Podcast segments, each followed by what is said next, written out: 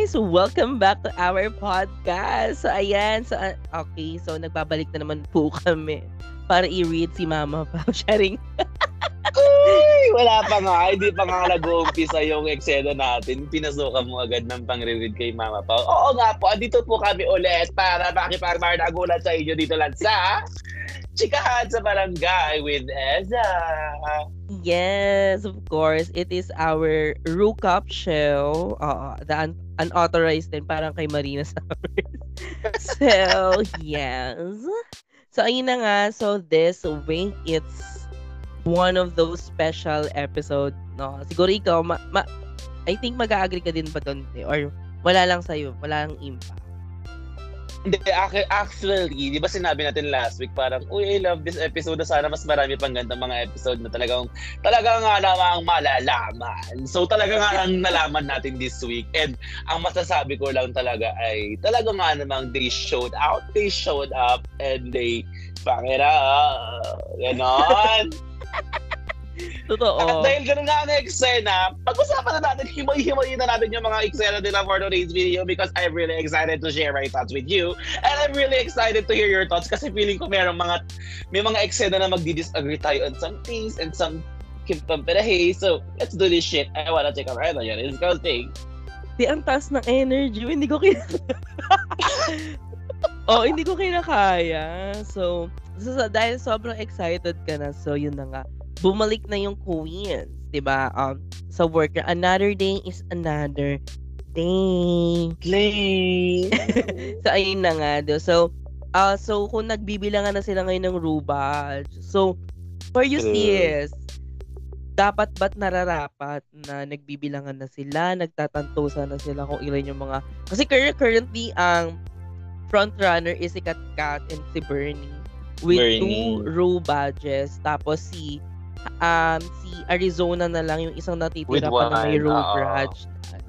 Na one tapos wala pa si OV si Miss Jade tsaka si Hanabeshi so ikaw ba ngayong top 6 na sila so do you agree or waka care kung wala ka pang rubage at this point of the competition at this point of the competition, actually mahirap sabihin it's a case-to-case basis kasi it different franchise, different eksena. Like uh, like sa US, 'di ba may mga eksena na ang kalaban mo is 3 na yung wins niya pero ikaw 1 lang pero ikaw yung nanalo. E.g. Evie Oddly. And meron yeah. din sa other franchise na nanalo siya na wala siyang win. I forgot her name pero may winner na ganun. So, kung tatanungin mo ko ngayon at this point, um, yes, nagmamatter siya sa audience kasi parang ano eh, yun talaga tinignan ng audience. Pero case to case basis talaga siya na parang it's really not ano, hindi talaga siya yung parang solid na justifying factor Mm-mm. na parang kung ba't ka mananalo. Ikaw ba nag-agree ka ba na dapat ang pinakamaraming rubage or pinakamadaming wins under her belt ang siyang mananalo?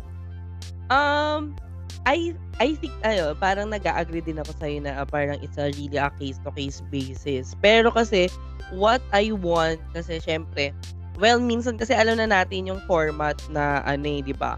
Lip sync for the crown. So Mm-mm. parang sa akin nawawalan kasi ng saysay yung wins mo under your belt. Pag mag-aano ka, pag macho-show ka talaga sa dulo. I mean, Oo. Oh, oh we Magbo-back seen... to zero talaga kayo sa top oh, sa ano eh sa lip sync for the crown. Oo, no? 'di ba? So parang for me, it's okay na ano na may mga rule badges ka na and you know your stand in in the competition. Parang sinabi ni Ovi na 'di ba? Parang akal uh, parang ni-read pa nga siya 'di ba ni ano ni Kat Kat na oh, lagi kang nasa top pero wala ka pang wala ka namang rule badge. 'Di ba? So parang parang for me o siguro mag, ano, parang same mindset ako nun kay Ovi. Yes, oo, wala akong Rue badge. Yes, gusto ko na magkaroon ng Rue badge. Pero maganda magmamatter ba ano siya ano, this point? Kasi nga, parang maganda naman yung takbo ng ano ko, yung ng track record ko. I mean, ayun naman yung ano ko, never ako na bottom, never akong parang pinaka lowest bottom siya, pero never siya naging lip sync. I mean, hindi ako to. Ay, Kunyari ako nga lang na Di ba parang never naman ako na never ako nag-lip sync, never ako na bottom, pero parang pinaka lowest placement ko na is safe So, okay na sa akin yun. I mean, si Eva La Queen, nakaabot ng top 4 na nag-lip sync ng isang beses, never nanalo. Nanalo lang siya ng isang... Alam ko, isa lang yung mini Isang lip challenge, sync. di ba? Isang Yes, mini isang challenge, mini di ba? Yung, yung reading challenge may napanalunan niya. Pero tumapo Yes. si Bading, di ba? So, you never know eh. Kasi parang, parang ano eh, parang every week kasi, lagi siyang clean slate ng clean slate. Kasi nakatibente Mm. siya sa performance mo sa Maxi Challenge and then sa runway, 'di ba? Parang 'di ba parang nangyari twice ngayon, 'di ba? Um, nanalo ka ng Robach this week, next week na elbow ka, 'di ba? So, Mm-mm. parang for me, it's ano na lang, mong mostly bragging rights na lang. So, kung gusto na lang i-resell yung Robach nila. Hindi, tsaka nila hindi lang siya bragging rights. Parang kapag ka nanalo ka, talagang, ah, talaga nga naman ding, ano, kikita ka. Parang yun na lang siguro Oo. iniisip nila na parang, Oo. kailangan ko manalo kasi kailangan ko mabawi, kailangan ko mag-ROI, mag-return on investment. So, Totoo. feeling ko yun yung mga eksena nila. So, ah ano naman, ah, feeling ko may isa pa akong highlight nung pumasok sila. eh. Di ba? Kasi nga parang wala natanggal Mm-mm. nung last week. Tapos, Oo. ah, ano, parang, ano, yung dalawang queens na frontrunner, very comment sila na, sana double sa Shea away ngayon, sana ganito, Oo. ganito, ganyan eksena. So, talaga nga namang malalaman natin later on kung ano mga eksena. So, let's proceed on our next eksena na nga po, ate. So, pumasok si Mama Pao. Mm. So pagpasok niya, andyan na siya ulit. So mini challenge na. Ka-interest niya, minadali. Yes, of course, pag um, after ng kudaang ganyan, syempre, dada, si Ro muna, te. Lagi mo nakakalimutan si Mama Ro. Hindi ko Tama. nakakalimutan si Mama Ro. English kasi siya masyado. So, ang ini-skip na ng utak mo, no? So, yun na nga. So, I think pinaka ano to, gusto kong ginawa to sa reading challenge kasi hindi ayun yung magiging mini challenge nila this week, 'di ba? Na ginawa nilang flip top battle, yung ano, yung reading challenge which which is very ano, parang sikat sa Philippines, especially if you're fan ng ano ng mga underground river, chari. Hindi underground na ano, ng mga um, tawag dito artists. So, nandiyan. Yes. Sumikat sila. Abra, di ba? So, sa flip top ba? Yes. Yes, marami yan sila. Pero alam mo ba, ang take ko dito sa flip, flip top battle na to is Mm-mm. parang ano siya eh, um, ginawa siya ng, kasi nga di ba nabanggit mo kanina, Evil La Queen, nanalo siya ng reading challenge. Mm-mm. feeling ko ito na yung reading challenge pero para maging akma sa atin kasi flop talaga yung reading challenge natin last season. Totoo, totoo. This season naman, this season, si feeling ko, naglagay sila ng twist na parang, what if i- gawin natin na parang sa atin, yung parang Mm-mm. flip at kineme, very Pinoy, pero Mm-mm. reading, parang reading challenge eksena siya. Reading challenge naman kasi Parang- talaga ang flip Oo. eh. Kasi you're reading Yeah, yung reading kalaban mo, di ba? Yes, parang it's more of giving shade, but in a straight version sa flip top Oo. niya.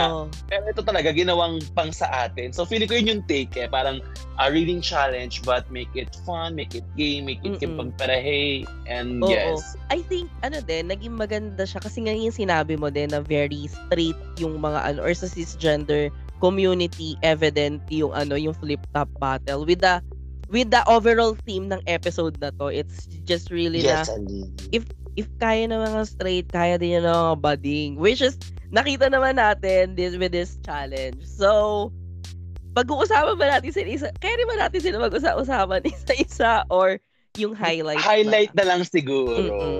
Sige. Kasi ano eh, ah, yung, yung auntie lang naman din yung mga parang, for me, ay parang pinaka naalala ko din Oo. talaga. So, syempre, isa dyan si, um, isa dyan si Arizona at isa doon si, ano, si, si Miss Jade So. So, umpisahan ko muna kay Miss Jade So kasi kilala, kilala ko talaga yung persona na ginamit niya. Si ano, Oh. kilala, ano ba yun, lagi ko paulit-ulit yan. Oo. Pagod. And ang alam ko, Jennifer ata yung pangalan ni ay Pagod Girl. Pero kung kuya, from outfit, sabi ko, tangina na ito ni Jade So. Ang dami niyang pabao na parang, Oo. so, gan- ganun talaga yung in-eksena niya. Tapos, for me, ang naging highlight, aside from eksena niyang gano'n, nung una kasi medyo walay siya eh, nung niririd niya na si. Arizona Brandy. Walay talaga siya. Biglang dinugtungan niya ng, ano yun, ng Brandy Shark. Tururut. Tapos parang naging ano na siya doon, na parang Di naging naging funny siya. siya. Oo, naging funny siya. Tapos sinabihan niya pa si Katkat na nangangagat ng burat. Like, girl, saan galing yun? mapapasabi na naman si ano, mapapasabi na naman si Katkat sa'yo sa antak ng, so ano na galing yan? Gawa-gawa ka na kwento. Oo. so ano nagpasa si Jade eh, funny siya pero ano, yung parang what the fuck funny. Parang gano'n yung vibe niya. So, isa siya tumatak. But syempre, si Arizona, yung tumatak din na isa. Gusto mo bang i-explain kung bakit siya tumatak, ate? Oo, I think si I think uh, nasabi mo naman yung kay Jade so Jade so pero kasi natatawa ako sa kanya kasi 'di ba para ang ang briefing ni Mama Pau is magsuot kayo ng anything hip hop related. Tang ina hindi hip hop related yung ginawa niyang karakter. Pero ano siya, alam mo yung parang idgaf talaga siya. Wala siyang pakialam sa inyong lahat. Talaga, fantasy-fantasy talaga si ate. So parang, parang ano, Pag. Very na ano, na ano niya tawag dito, nai-embody niya kung ano yung gusto niyang gawin. 'Di ba Parang wala lang talaga siyang pakialam. And then yung kay Arizona naman, I mean, niread niya lahat. Isang, talagang siya yung may flow, may rhythm, niya, may ano, may tawag, may rhyming, 'di ba? Na parang feeling ko isang advantage siya din doon, ate. Siya yung du- huli kasi. Tulo. So, may time siya mag-isip din talaga. Mag-isip. Oo, totoo. 'Di ba? Na parang ano, um, I think alam mo din kung hindi siya flip top, walay din uli yung reading Di ba? Kasi parang, oh, kung iisipin mo, actually, si, like, si Hannah Beshi, si Diday, si Katkat, Ovi, parang wala nga akong maalala sa eksena nila eh. Oo, totoo, totoo. Pero parang dahil nga flip-top siya, so parang eksena is, ay, orange, gano'n. Oo, hindi yun. So parang, ayun nga, parang inisip ko, um, yung, nagulat ba sila or na-pressure ba sila kasi kailangan kasi syempre kung flip top yun dapat may flow nga may ano rap kasi mm-hmm. siya eh 'di ba kailangan may re, ano may rhythm kang gagawin rhyming may rhyming, rhyming, rhyming. Oo, so ayun, hindi ko alam kung dahil ba doon or sadyang talagang hindi nila ma-read yung isa't isa. Kasi, di nakita naman natin sila kung paano mag-read pag nasa antak, pag nasa confessionals. Di ba? Napaka-shady naman nila, ano, as, ano, individual. It's just that, yes. Na, di ba na parang, yun lang. I think si, Ver, si Bernie lang talaga yung hindi makapag-read ng maayos. Kasi di ba parang talagang ano siya, wala siya kasi sabi ko nga di ba last episode na wala siyang masamang tinapa. tinapa. di ba? Wala, hindi siya masamang brand. Ganun. So, so ayun na nga. So nanalo si Arizona Brandy with yes. 20 pook. 20 pook. Talaga nga namang kumita na naman si Arizona kasi ang tagal niya nang hindi kumikita. Last nakita Totoo, niya is first, first episode, episode pa. at least nagdagan siya ng 20 book ngayon. So meron na siyang total 100. of 100 book. Yes. Pero alam mo, Deserve naman ni Miss Ma'am.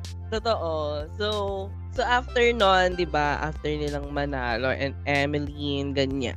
So, in-announce na nga yung magiging Maxi Challenge. Which is a branding ding ding. Ding ding ding. Yeah. So, ako, ang first thought ko dito, ah, parang ang saya kasi never, uh, last season, it's more of, di ba, parang more on sa stage talaga yung mga challenges nila. Parang this is the season na parang may acting challenges talaga. So for me, na-excite ako na parang may backdrop ulit. Parang second challenge na to this season na may ganon, may ganong eksena.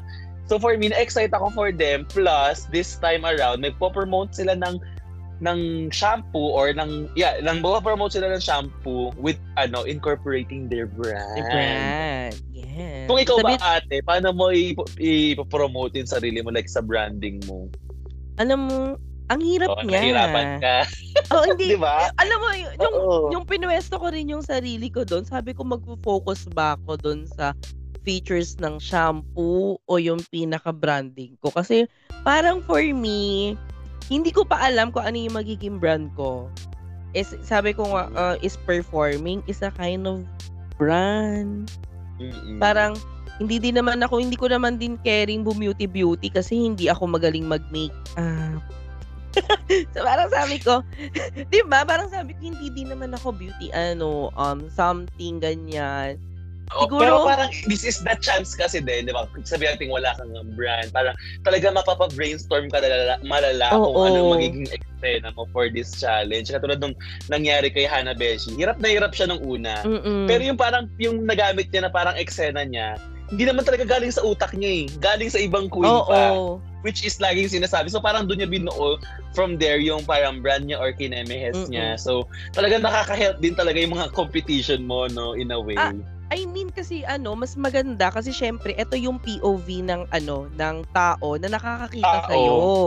So, ito yung something na ay shoot, ayun nga pala ako. Ayun this is how the how they see me. So, ayun yung napapakita ayun na exit ko. So, siguro ito yung nagiging brand ko for them. 'Di ba? Na parang yes, hindi ko kasya kayang i-identify on my own self. Pero na-identify sila ng ibang tao. Whi- Which is talagang ano, kaya it's always good to hear feedbacks, listen to criticism kasi it will really eh, ano help you improve yourself, ba? Especially your art, ba? Siguro kung ganon, yung magiging artsy artsy ako, siguro mag ang magiging branding ko siguro, siguro siguro is on siguro mag-aano ako, mag-stick ako into my advocacy. Siguro may mga ganon. So, ano, it's very beauty with a Advo purpose. shampoo, ganun. Oo. So, siguro yung magiging pangalan ng shampoo ko is... Hoy, wala akong maisip. Feeling ko, ano, feeling ko, feeling ko, sasama mo siya ng astro-astrology na parang, pagka uminom ka nito, pag dati ka ang Virgo, magiging Gan- ganyan. Yung mga ganun ka kasi ng eksena si ma-astrology ka talaga Ah, eh. ah, yes, maano ako ma-zodiac sign ako. So, kaya nag, ano, Oh, para mga ganon. Oo, Mm. na, nag, na medyo nakaka-relate ako at times kay Miss Jade. Pero hindi naman yung ganong level na baliw. baliwan level namin ni, ano, ni Miss Jade. Oo. How about you, sis? The, actually, tama din naman yung sinabi mo, it's really hard to uh, think of a concept tapos sasama mo pa ng branding mo. So, ako, talagang siguro ngayon wala akong may isip like on the spot. Siguro if andun din ako sa position. Kasi sila, tagal na nag-iisip. Tagal na lang merong brand. Ay, ay tagal na lang merong nabuong drag. Like, if for someone na parang sa atin na ah, wala tayong drag persona or what not, parang hirap gumawa nung nung pinapagawa sa kanila. And I really, ano, I would like to commend them na parang yun nga na nagawa nilang ano, nagawa nila tong challenge na to.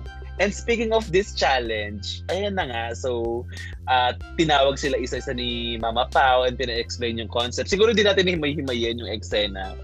Um, uh, pina-explain yung mga eksena. Then after nun, in-announce na ni Mama Pao yung magiging runway nila, which is the rainbow and ang magiging guest judge nila ay si Pangina Pangina. Hills. Anong naging reaction mo doon? Tawad. Ano naging reaction mo doon? Ay, dahil. Hindi, alam mo, kaya, kaya ka tinatanong kung ano naging reaction mo doon. Kasi nung sinabing rainbow kineso, naalala ko yung rainbow mo na hiniram na coat. Hindi na natin sasabihin na rainbow mong coat. Sabihin natin yung hiniram mong coat. Uy, na alam feeling mo, ko nasa iyo pa din. ay, hindi wala na, na naisoli Ah, na. nasoli yun. na. Naisoli na. Kasi, yung pang... alam mo, parang sabi ng mga tao, pag ano yung mga friends ko, pag nakikita ko, parang naging branding ko nga yung rainbow na yun. Hindi ko alam kung may ano may something Na, nung nawala sinuot ka na ko sa siya. purple era mo. Oo, nawala na parang, sa purple era. parang ni rainbow era na ako. Ay, ayun nga, yung sabi nila sa akin na ano, lalo na diba yung una kong sinuot yun last year for ano namin Christmas party tapos sinuot ko ulit siya nung drag din na finale tapos nung nung June na ano parang yung June kasi ano siya hindi siya sinasadya kasi sabi nila eh i-dress up ka namin na sabi ko okay go. Ako naman si go. Kasi sabi ko sagot naman. So sabi ko sige lang. Mm. tapos nagulat ako na rainbow robe din pala. Sabi ko tang ina sana pa rin hinirap ko na yung sa frenemy ko. Pero yun nga um, nung narinig ko yun sabi ko ay oh my god this is my runway. I think ano kasi parang hindi ano parang for me ha nakita ko siya yung POV na hindi yung rainbow itself but the pride. Mm. So Oo, ayun nga oo. bilang advocate nga. Well, actually, ad- the, actually, the category naman din talaga is pride. oo. Oo, parang correct. ni-rainbow lang siya for the siguro parang maging M&M color theme. Pero yun nga, And then with the addition of Pangina Hills, I mean, kasi I mean, 'di ba pareho tayong favorite natin yung Thailand na ano na Drag Race franchise. Thailand talaga. Oo. Di ba? So, ano, so na-excite ako kasi syempre nakita na natin si Panpan. Uy, si Pipan na ano na na judge tapos Wait nag-compete. lang. Ay bakit? Natawa ako, natawa ako. Sabi mo, di ba, Pipan? Yun yung tamang way na pagsabi. Tapos Ah, ah. naalala ko si Bernie, sabi niya, may kita ko si Tipan. Sabi ko, what Tipan? P, Ano sabi yung na P. panty? Tipan, pakinggan mo ulit. Iba yung talaga. sinabi. ano, tawa, tawa, Bagong tipan pa lang eksena. mo. Ayun nga, 'di ba nakita na natin si pa, ano si Pipa na judge, naging ano, Mm, na contestant, naging lip sync assassin. so parang sabi ko, oh my god, it's uh, parang full circle moment na bumalik uli siya as judge ng ano, ng other franchise. I think hindi ko al- um it is the first time of course sa Philippine franchise na may foreigner na non-Filipino na nag-judge, 'di ba? So it's Na- really Foreigner nice. na ng Filipino na judge na nag-compete sa drag race. Oo, na nandun siya sa ecosystem ng ano, Oo, ng Drag oo. Race franchise. So, parang sabi ko, oh my God, ang galing. Ang galing lang nung ano. Kasi, nakita naman natin kung gaano ka-harsh yung mga comments ni ano, ni Pipan sa ano, sa Drag Race Thailand. Pero, maririnig mo kasi sa kanya na ano, may, ito yung Hindi parang siya ma- harsh eh. It's more of uh, construct. constructive criticism. Hindi lang Oo, siya yung very- parang Rahul Laurel or si Corneto, ano pa yung pangalan nun, na harsh lang talaga. Sa kanya kasi, it's really, really Oo, it really ano, parang Oo. ano, parang nung kay ano, para siyang si Michelle Visage na mas mabait na version. Yes. Oo, na parang three-fourths ni, ni Michelle na, si Michelle kasi minsan, minsan sobrang blunt niya din na parang, akala, feeling ko ko ako yung contestant, parang, ina fuck my drag. Parang mapapaganon ako. Pero kasi yung kay Pipan, di ba, parang, um, siguro after din nilang, after niyang sabihin yung ano, ay, yung mga criticism na yun, siguro sa backstage, may moment silang ganyan to explain, ano. Mm-mm. Kasi di ba parang nakikita ko mo kung gaano siya ka-nurturing as ano, as a Mm-mm. judge uh, and also one of the main hosts ng ano ng Thailand. So Mm-mm. talagang sobrang ako na-excite na nandiyan si Pipan. Well, alam naman natin, syempre nakita na natin sa spoiler yon na ano, na naandyan siya. So, magiging pero- judge siya, oo. Oo, pero talaga nung kahit nung announcement, sobrang excited ako. Looking forward ako sa kanya and kay Bretman talaga na judge. so, yeah. How about Giselle? Actually, mag-agree ako dun sa sinabi mo na talagang looking forward ako kay Panjina Hills and kay Bretman since na-mention mo na rin. Pero kay Panjina talaga kasi, um, just like what you've mentioned earlier, she's really, yun nga yun, napag-usapan natin na talagang constructive talaga siya mag-criticize. Plus, she knows the culture. She knows she knows the girls. Kasi may house siya eh, House of Pan Pan sa Thailand. So, parang alam niya din kung paano niya, kasi parang kapag ka house mother ka na, parang tuturing mo din yung mga ano, eh, mga batang queens or ba- queens outside Mga of your house mo. na parang you want to help din. So parang nakita ko yun sa kanya na parang ay I love talaga pan pan na parang let's go let's do this shit. Then dun sa runway ano naman category parang ano or pride category talagang dito mo nga talaga ilalabas yung advocate. So parang this is for ano talaga for you talaga ate na parang eh, gaya ng sabi ko sa'yo talaga na parang ma-advocacy ka, tas lagi ka nasa Pride March and everything. Talagang kahit saan ka magpunta, dala-dala mo yung rainbow flag sa may ano mo, te, sa eyeshadow mo. Feeling ko ganun eksena lagi. Yeah. So talagang na-excite ako sa ano, sa ipapakita ng mga girls natin. So dahil na-excite ako sa ipapakita ng girls, puntahan na natin ngayon yung mga eksena na nag-shoot sila. Let's let ano Hindi, yung wait lang. highlight May gusto or- akong i-highlight. Oh, go. Kasi di ba sa workroom, ginawa nila ng altar si Matilda. Nakita mo? May sariling corner si Matilda. Doon na nandun yung floral na ano niya. Floral na damit niya ata Yes, eh. oo.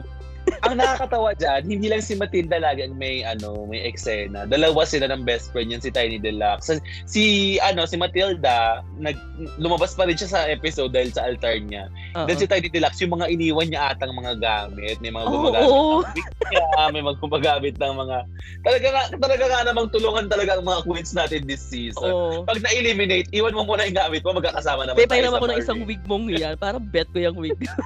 Oo. Ganun talaga yung mga eksena nila. Perfect talaga yun. Oo, well, ginawa din naman yun ni Vinyas, di ba? Marami siyang Mm-mm. pina-give love or pina-borrow kay ano kay PPN nung ano nung season Mm-mm. 1. So, ang cute na may ganung ano, may ganun silang ano, may ganun silang camaraderie Eksena. and Oo. relationship na ano, na kahit sabi mo nasa competition sila, oh go, sige, i-borrow mo na yan. Ganyan. Mm-mm. So, let's go na sa mga commercial nila. Ayan. So, ayun na nga. So, nung commercial nila, so alam naman natin na magda-direct sa kanila ay si Fifth Salamoyan and they were only given 30 minutes Yes. to Plus, to film plus everything. 5 minutes extra kay Arizona as a challenge winner. Ayun. So, yun yung a disadvantage ni Arizona. Disadvantage! so, yun yung naging advantage ni Arizona Brandy. So, uh, do you want to start about the highlights kung ano mga nagustuhan mo? Okay, sa highlights, I think, Kasi Let's- syempre pag-uusapan natin yung solo-solo nila mamaya sa runway. oo. Siguro yung so, yung highlights sa- lang for this muna. Um, tawag dito, in fairness naman kay Fifth, nakatulong siya at some, ano, sa mga queens to give Oo. talagang direction. Give ko naman yun sa kanya. It's just that na, I think yung pinaka inano ko doon is yung nag-overtime na si, ano, si Jade. Dapat Mm-mm. inano na yun eh, pag sinabing cut, cut. Hard stop tayo. Kung hindi mo nakunan yung ano mo, kung ano yung nakunan natin, ayun yung, ayun yung tatrabawin namin. 'di ba na parang ano um you are the ano y- you are the director there you are the creative director na nandiyan present ka diyan um kahit anong sabihin ng queens na "Hmm, extra ano kahit sabi mong 10 seconds lang yung i-shoot natin hindi na ako papayag at there and then 'di ba ayun yung I think na pinaka ano ko sa kanya um pinaka na ano na na parang comment mo. na-comment ko talaga sa kanya. or- Oo, no ano. Pero I think yung mga queens naman natin, most of them is alam yung direction na na ano talaga. I think yung mood boards nila ay na nabuo Mm-mm, Sa work, um na ano naman nila, na incorporate naman nila dun sa mismong ano, sa mismong shooting nila. Nakita lang na natin yung mga nag-struggle talaga ay si si Kat Kat at si Bernie. Nakita naman sa kanila. oo. Oo, 'di ba? Parang gusto ko doon nakikita ko din yung ano um yung pagiging galgal ng mga bading. Oo, na parang talaga dito talaga nakita yung ano nila ano, na parang oh ano, you have only Oo. only have Kim Pamparahe ganyan. Oo, 'di ba parang ano ti- tayo din 'di ba na ah, pag nagpe-perform tayo, 'di ba? So parang may ano na okay, last five minutes. Oh my God. Ay, wait lang, wait lang. Hindi ba kami ready? 'Di ba parang I mean, Stretch, paki-stretch ah, gano'n. 'di ba? 'Di ba parang talagang ramdam ako personally naramdaman ko yung mga stress nila na pag nag-aano na, na nagko-call Eme na, na nang ano last ganyan, nags ganyan, 'di ba? Pero bilang mga performer, ayun yung pinakaayaw natin. yung ini yung inaano tayo ng mga deadlines and ng mga ano time You, time baka na time nagme-makeup pa nga lang eh. Nag, nagme-makeup pa lang. Ate, 15 minutes na lang kayo. Hoy, ano yun? Hoy, wait, na 15 bakit minutes di ba- na lang. 'Di ba? Even yung ano, yung mismong performance for example na ano na ah kailangan i, ku- kunyari yung may mga kailangan mo magpalit ng costume yung ginawa ni ano ni Ovi 'di ba iba-iba yung parang Mm. confessional character eme niya so kakain talaga ng oras yun 'di ba kasi 'di ba parang at some weird point pag kunyari ganyan 30 minutes parang umiikli siya pag nagmamadali ka Mm-mm. 'di ba parang ano Kung talaga kailan kailangan, kailangan mo lang oras, dun siya nawawala. Oo, 'di ba? Tapos pag hindi mo naman siya ganun ano, parang hindi ka naman ganun masyado nagke-carry sa oras. Parang ang tagal-tagal, 'di ba? so, I think ayun yung pinaka naging highlights no Yung ano. highlight mo. How about you? Ako, ano naman din, I have to agree with you dun sa sinabi mo dun kay Fifth na parang, ayun nga, siya yung creative director, na parang, yun nga, siya dapat yung mag-stop din in, in Exena. And mas, siguro mas magpo-focus ako dun sa naging helpful siya dun sa mga queens. Like, pag-help niya kay Hannah Beshi, like, kasi, hindi lang naman siya director eh, parang naging commercial actor din siya. So, alam niya yung yung talagang face or yung kailangan mong ibigay when you're acting. So nakatulong siya like in fa- yung kay Hannah Beshi na parang ganito kaya gawin mo, ganito gawin mo or yung kay ah, Arizona na pagbato niya ng bote tapos binigyan niya ng mga idea. So really helpful siya. Parang bihira tayo makakita ng helpful when it comes to directing or parang like sa music. 'Di ba sa music naman talaga bihira mag-comments yung mga guests natin. Then dito kay Fifth kasi nakitaan ko talaga siya ng nag-help talaga siya dun sa mga eksena ng mga queens natin. So hindi ko na himay-himayin yung iba kasi pag-uusapan naman natin later on yung mga uh, eksena ah, sa mga kumpamparahe. Yes. So ayan nga. So, natapos na nga yung shooting nila for um, eksena. So, nagme-makeup na sila for preparing for the Kim Pamparahay. And then, napag-usapan bigla ng mga transistors natin is yung regarding sa pag-aas, regarding sa gawa ba sila or what not, ganyan. So for me, it's really an eye-opening. Kasi before, hindi naman ako maglalay na parang may may point na parang natanong ko sa kaibigan ko na magpapagawa ka ba or parang tigawa ka na ba? Like, parang out of curiosity. Pero syempre, uh-huh. growing up or parang in this community, parang syempre matututunan mo din yan na parang ay hindi pala dapat tinatanong yun kasi nga private part yun or what not, ganyan. So, uh, it's really a good conversation dun sa room na parang um, yung mga, syempre may uh, may mga alay tayo nanonood like girls or even boys. Kasi may mga friends ako like yung boyfriends nila nanonood talaga ng drag race. And minsan mas excited pa yung mga boyfriend manood ng drag race. So it really helps our allies or parang yung mga cisgender na to understand na ganito yung nangyayari sa community na parang uh, ito yung mga no-nos ito yung mga eksena na dapat hindi mo tinatanong. So gusto ko yung naging conversation nila. Ikaw ba ate? I think yes. I, I ito yung mga ano um what separate trans community from the whole LGBTQIA+ community. Kasi mm-hmm. 'di ba, hindi lang naman sila ano, hindi naman sila bakla na ano na okay lang na magbihis pang lalaki or what. 'Di ba nakikita nga natin yung parang uh, um, nagkaka-issue pa ang trans community with the possibility, yung pagiging possible nila na ano, na babaeng babae na ba, lalaking lalaki na ba, yung ano, yung mga itsura nila, more on the physicality. Kasi, um, Mm-mm. ayan, kagaya nung nangyari nung nakaraan kay, ano, kay Katkat, ano, kay Katkat sa restaurant na nakita Mm-mm. na natin kung ganun, ganun na siya ka-possible, te, ha?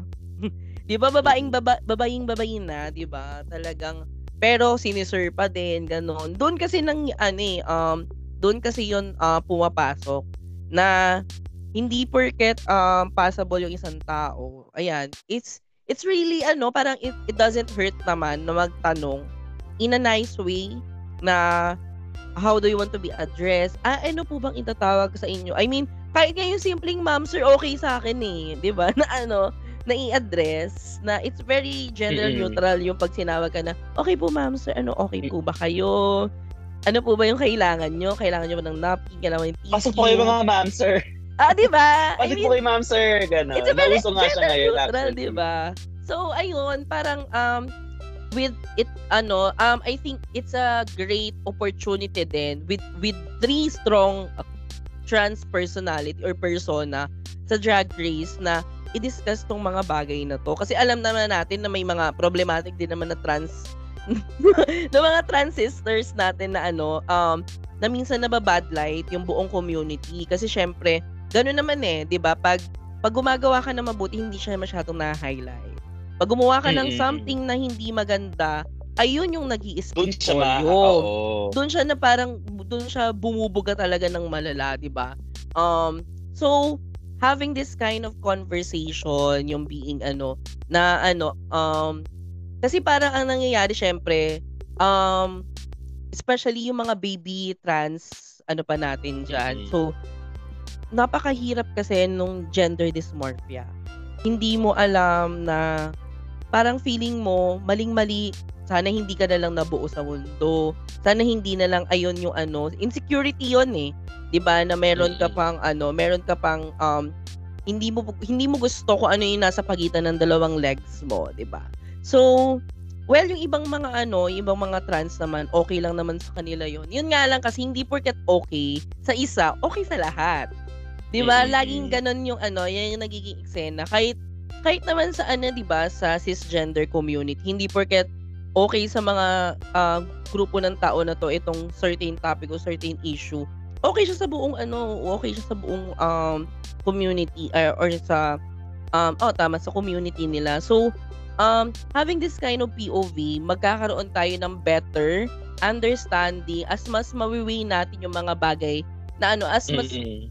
and also mas magiging sensitive tayo talking with them 'di ba mm-hmm. so, sabi ko nga minsan na ano um kunyari di ba um, di ba may mga syempre sa workplace for example we have uh, mga trans um, trans na mga workmates ganyan sabi ko sinasabi ko lagi siguro mas maging ano kayo sa kanila um empathic In a sense, kasi syempre, lalo na kung nag-ano na yan, nag, nagtitake ng hormones.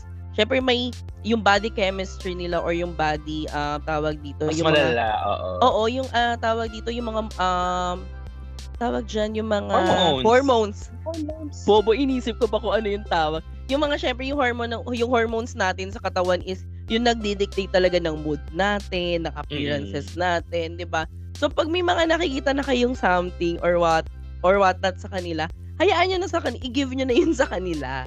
Di ba? Kung may mga may mga mood swings ba sila at times, ganyan. Siguro, mas maging ano tayo sa kanila. Ayun nga yun eh. Kasi mas, habang mas nagiging aware tayo sa mga situation na mga nangyayari sa paligid natin, mas nag-iingat tayo. Hindi naman porket na sino-show natin yung something na paniniwala ng isa para sa lahat. Hindi ganun yun.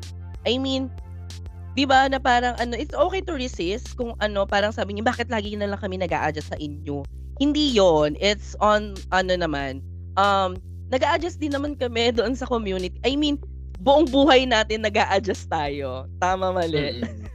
di ba parang, yes. di ba ever since na naging bata tayo na parang, um, para hindi tayo mabuli sa school, kailangan mo mag-act straight para lang ano, para lang ma para lang hindi ka mabuli, 'di ba? Na para kailangan mo laging nakikisama ka lagi um, na ano, doon sa certain community or sa street community. So, for this kind of ano, for this kind of um, conversation, sana mas mala ano pa, mas lumawak pa yung pag-unawa natin sa trans community kasi the trans community talaga yung nasa laylayan ng community in terms of acceptance, um, um, acceptance, kahit nga mismo, mismong, uh, mis, mis, ah, kahit na tolerance hindi minsan maibigay sa kanila eh. So, Mm-mm. I think it's really nice na may gantong ano, na, na-highlight to or talagang pinush yung narrative na to for this episode. Mm-mm. Yeah. Yes. Yes. So with that note, let's proceed not to our main stage. Ayan, nasa lalabas na si Mama Pao for the outfit. Ang gay. Okay, tung, ito na nga. Tung, what's your comments about this one? It's ano, oh my god. Uh, pero ito, may insider, ano, kasi nakita ko sa TikTok, si, ano, yung, ako, ano niya. Ako din, actually. Yung stylist niya, si, ano, si, ano ang pangalan uh, niya? Go, ikaw muna. Di ba yung stylist sige, niya in-explain? sige. Oo, in-explain niya na, um, ang directive daw sa kanila ni Mama Pao is to tone it down. Kasi parang nilamon niya daw yung mga queens nung season 1. Which is, para sa akin, hindi naman. Gawin naman dal... Hindi, at saka dapat siya nga, kaya nga mother siya eh. Kaya nga Uh-oh. siya nga mapaw. Because she's always mothering. Tinone down, hindi siya tinone down, parang winatter down. Talagang, talaga namang kung kape yan, wala lang lasa yung kape. Ganon. Mm-mm. Ano naman, kung ano ka, kung nanlalamon ka, eh mother ka nga, host ka nga, Mm-mm. anong anong gagawin? Mm-mm. So, ganun. So, nagka, malipat, malipat lang tayo ng nakita. Iba naman yung nakita ko naman actually. Mm-mm. So, for this look naman ni Mama Pau, um, yes, ano siya, parang, hindi ko sabihin na accepted siya for me kasi parang talaga nga namang talagang ano talaga eh, parang ti-judge ka ti, para ka lang dyan talagang napadaan, ganon. Pero in a way, um, siguro give ko na rin sa stylist this time na parang uh, ito yung may resemblance tong look niya na to. Mm Sa blue hydrangea nung na-eliminate si Pangina. Ah, ah, ah, ah, ah. Shade siguro in a way or ah, ah. or baka nagkataon lang. Pero siguro yun yung parang naging naisip ko nung time yung na yun. Yung pan niya, yung pan the pun mm-hmm. intended kinembol. Oo yes, naman, nakita ko naman yun. Oo. Oo, kasi ayun nga, yung sinabi din ng stylist is parang pinaka-theme nila for this season is 80s, 90s era na fashion. So, which is nakita ko naman from the past episodes or yung mga outfit niya from episode 1 up until now. It's very disco-ish. It's very 80s, 90s nga din naman talaga ng mga get up, 'di ba? Na ganun. It's just na ayun na nga parang from Eva's point of view naman last 'di ba na ano from ano mm-hmm. stopover na kailangan mong anihin I think wala ka talagang bahid ano. Oo, dapat kasi talagang ano y- kailangan mo i-claim yung authority na yun to judge these queens, these talented queens. 'Di ba? Ito na yung parang ano, hoy, host ako, judge ako dito. So, kailangan mo makinig sa akin kasi ito, ito. I think, tapos, na, nakita mo yung picture na magkatabi sila ni Panpan. Mm-mm. Na magkatabi Para sila. siyang fanay. Diba? Para siyang naki, ano, join sa meet and greet or ano, para siyang, siya yung naging, ano, guest judge. Talagang nilamon siya ni, ano, ni Panpan. talaga. Well, pareho sila ng wig stylist, si, si ano si Kuya Lindon ng ano ng wig stylist nilang pareho for that episode. Nakita ko yung post kasi ni Kuya Lindon. So, anaki, maganda naman yung styling ng wig. Hands down, ano naman doon, wala man akong question. It's just that na yun nga. Sadyang nila I mean, The whole look. Oo, Mm-mm. I mean, talagang dilala naman ni ano ni Panpan yung Thailand dito sa Philippines by ano by that Mm-mm. look, 'di ba? It's it's a very ano representing ano um Thailand to the Philippines. So, ayun nga, ah Ewan ko, mamaya na ako mag-aano doon sa judging ni ano nilang dalawa. Okay. Yes. So, So, let's let's proceed proceed na sa ano sa main challenge. So ganito ang gagawin natin for this episode. Since ang nangyari kasi is, 'di ba nag-runway sila tapos nung nasa runway na sila, in, inisa-isa Oo, din yung performance nila. Oo, so ang gagawin natin ngayon ate is comment sa look, then comment doon sa eksena. Okay, let's go. Okay, na naintindihan you niyo ba, guys? Charing.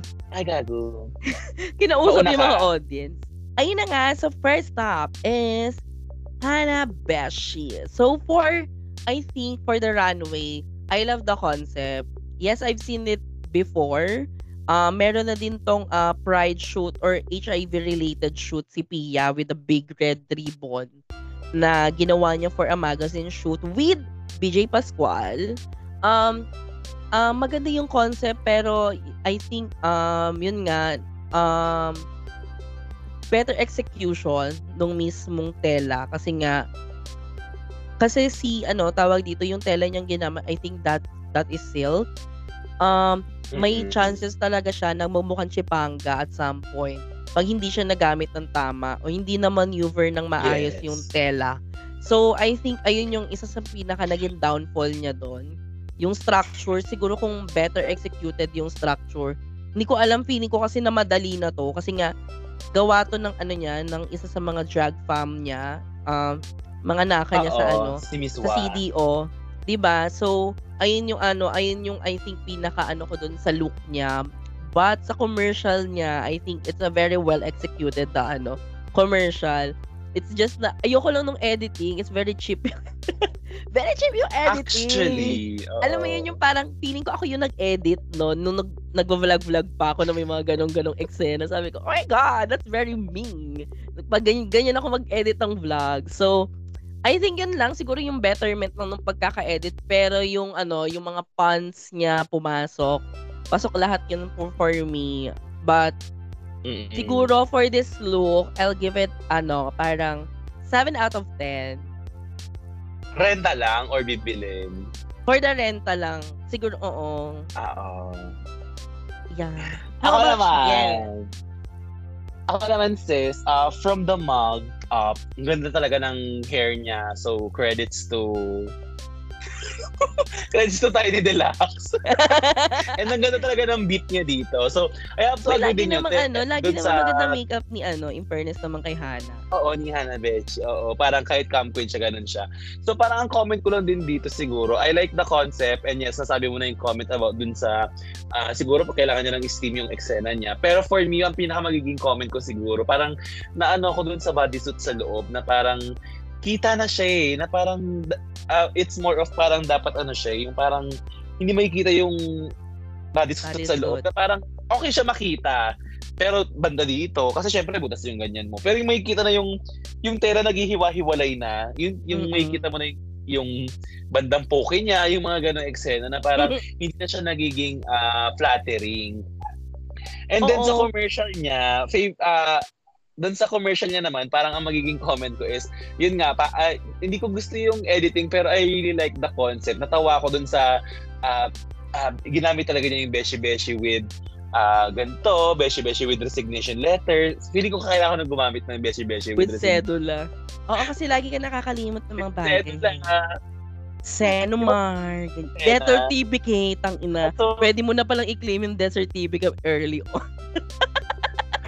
Pero parang perfect din sinabi niya, Beshi Beshi with feelings. Hi! Sana meron din Beshi Familiar. Beshi with soul searching. Di ba? Pero ang galing, Well- galing ng concept na parang ano, all-in-one yung shampoo niya. And pasok siya sa branding niya na binigay sa kanya ni Mama Pau at saka na pinaalala sa kanya ni Kat Kat. Kasi parang nag-start talaga yung season na yun. Sabi, di ba naalala mo nung first time natin magkineso? Mm. Parang ito yung magiging running Oo. kineso sa kanya na eh, Running ano ka na joke. beshi with Kim. At least nagamit niya. Feeling ko kung hindi niya ito nagamit, feeling ko ano to eh, parang mapagkasabihan siya na, ba't di mo ginamit yung marireach ganitong eksena?" Dahil feeling ko diretso bottom si Bading. Oh, feeling ko nga diretso uwi na siya eh. Diretso ibig na ano, black na siya, hindi ka na makakapag All-Star versus the world. Uwi na. Diretso gano'n. Balik ka na CDOB. Yeah. Gago!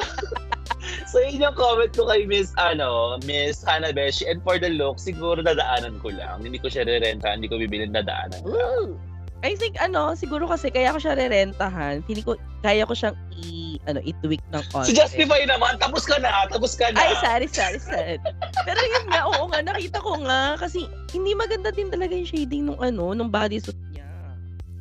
Di ba? May parang may itim-itim na parang ewan ko ba kung anong eksena ng shading. Pero enough of that, let's proceed to our next wait. Miss Jade. Si Miss Jade. So, So, ayun na nga. So, next week natin si Miss Jade. So, so ikaw naman Sa. mauna ngayon. Go.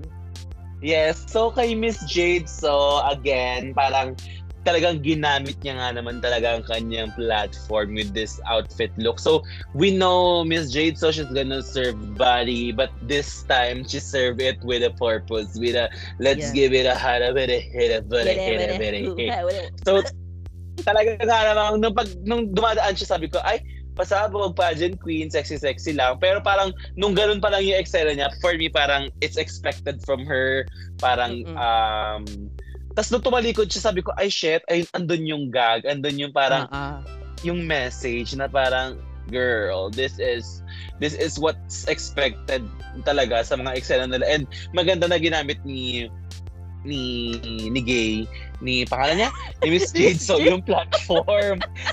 Kasi parang ano talaga, parang ang tagal na rin yan na ano na eh, parang, eh, kasi di ba napag-uusapan naman na yung Soji and marami nang aware of that, pero parang hindi pa rin talaga siya pinapasagawa nga ng mga kompuros. So, ano nga naman kung magkukumpuros yung mga kompuros na yan? So, ikaw mag-comment ka na kaya muna sa look niya bago tayo mag-proceed dun. Parang nag-aagrihan tayo, nagbabatuan tayo eksena. Mag-proceed ka sa, ano, sa look niya. Go. I think yes, yung overall look niya talaga, it's something, ayun nga, it's something I expected bilang pride team to, na ano, hindi lang naman siya rainbow theme la rainbow theme itself, 'di ba? It's a pride Lahat team, so talagang kailangan yung message or it's something um tawag dito something na um na magi speak ng something about the community and also kung ano man yung pinaglalaban ng community. So hindi lang naman tayo ani para din ma- maalis sa ano, alam mo yun, maalis sa sa isip ng mga tao pag ginagawa natin yung Pride Marches tuwing June is para lang tayo magmaganda. 'Di ba behind that glam glamorous grandiose na ano na na event, na marcha, na mga um na mga itsura or ng mga outfit na mga umaaten ng Pride is may mes may message doon behind. Hindi lang siya ano, hindi lang siya straight up na pretty pretty girls, ganyan lang tayo sa Gedli, papaganda lang tayo dito, rarampa lang kami um, tuwing June. It's not that. Yung pinaka ano dito is yung, yun nga, kung ano man yung battle cry. I think yung main battle cry ng ano, ng community is to pass the fucking Soji bill. Di ba? Sobrang Yes, Sally, press one po tayo dyan. Yes, press one po tayo dyan. It's two decades two decades na siyang bill. Ilang ilang tao na from Miriam Defensor Santiago hanggang nung kay Risa Ontiveros last last year. So, I think 'di ba na parang kailangan na siyang ano hini, onting push na lang eh ng mga booker ng innerals na mga senator at mga congressman na pumipigil um pinipaint nila ng evil yung mismong bill na kung ang dami nilang si, Mm-mm. ang dami nilang ebas na mga something na nandoon sa, sa Soji bill daw. No, it's Soji bill is is simply a a bill that really ano um really tawag dito um na nire-recognize mo yung people living on their truth based on their sexual uh, sexual orientation, sexual chara- character, Mm-mm. Sexual uh, identity, ay, gender identity and gender expression.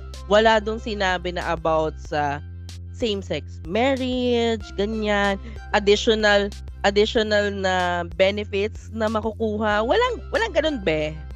So parang ano lang siya, nire-recognize lang siya with equal equal equal um view standpoint doon sa mga straight na mga tao. So ganun lang naman siya kasimple. It's a recognition. Hindi siya kung ano-ano yung iniebas ng mga ano, ng mga um, religious groups na MM yung nagugulat ako. May ganun palang religion.